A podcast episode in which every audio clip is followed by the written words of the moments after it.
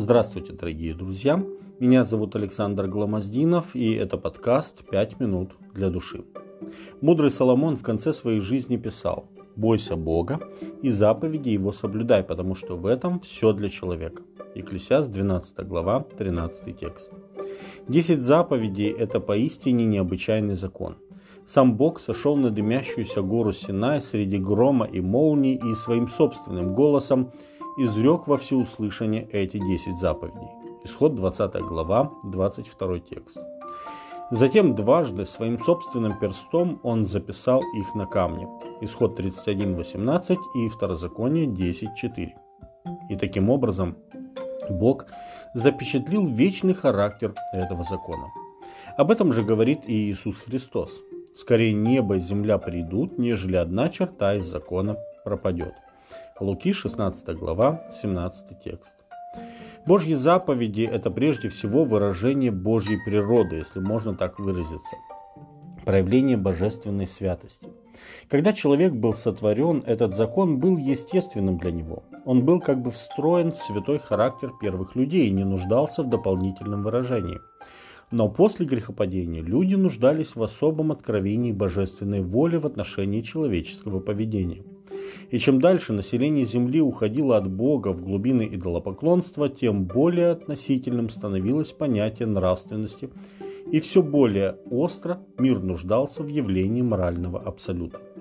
И если учитывать, что израильский народ должен был быть царством священников, то есть царством людей, ходатайствующих Богу о язычниках и проповедующим миру о Всевышнем, то становится очевидным, что 10 заповедей были даны не только евреям, но и всему миру.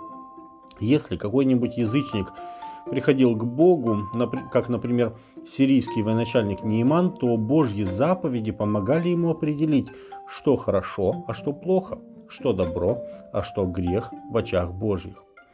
При всей кажущейся простоте заповедей их невозможно исполнять правильно в отрыве от богопознания – История помнит времена, когда люди придавали закону такие свойства, которые Бог никогда в него не закладывал.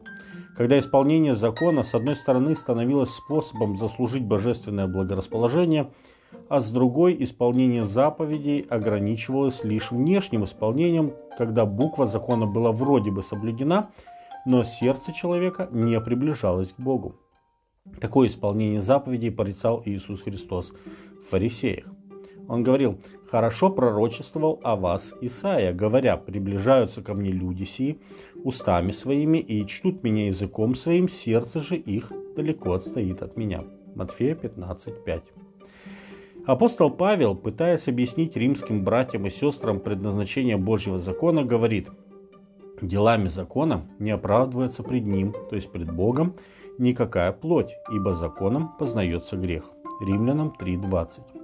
В другом месте он говорит, неужели от закона грех? Никак, но я не иначе узнал грех, как посредством закона. Я бы не понимал пожелания, если бы закон не говорил «не пожелай». Римлянам 7.7. Дорогие друзья, для человека, далекого от Бога, 10 заповедей – это, возможно, первый шаг в богопознании, открывающий ему глаза на вселенскую реальность. Закон называет грех своим именем – но в то же время заповедь свята, праведна и добра. Но из-за того, что нам, людям, более естественно совершать грехи, то есть и Божьи заповеди, не являются для нас естественным к исполнению. И есть только один мощнейший мотив для нас, грешников, приводящий нас к исполнению Божьего закона. Это Божья любовь, проявленная к нам во Христе, и если мы воспринимаем ее – то заповеди Божьи становятся для нас естественными. Ведь Иисус сказал, если любите меня, соблюдете мои заповеди. Иоанна 14, 15. С вами были «Пять минут для души» и пастор Александр Гломоздинов.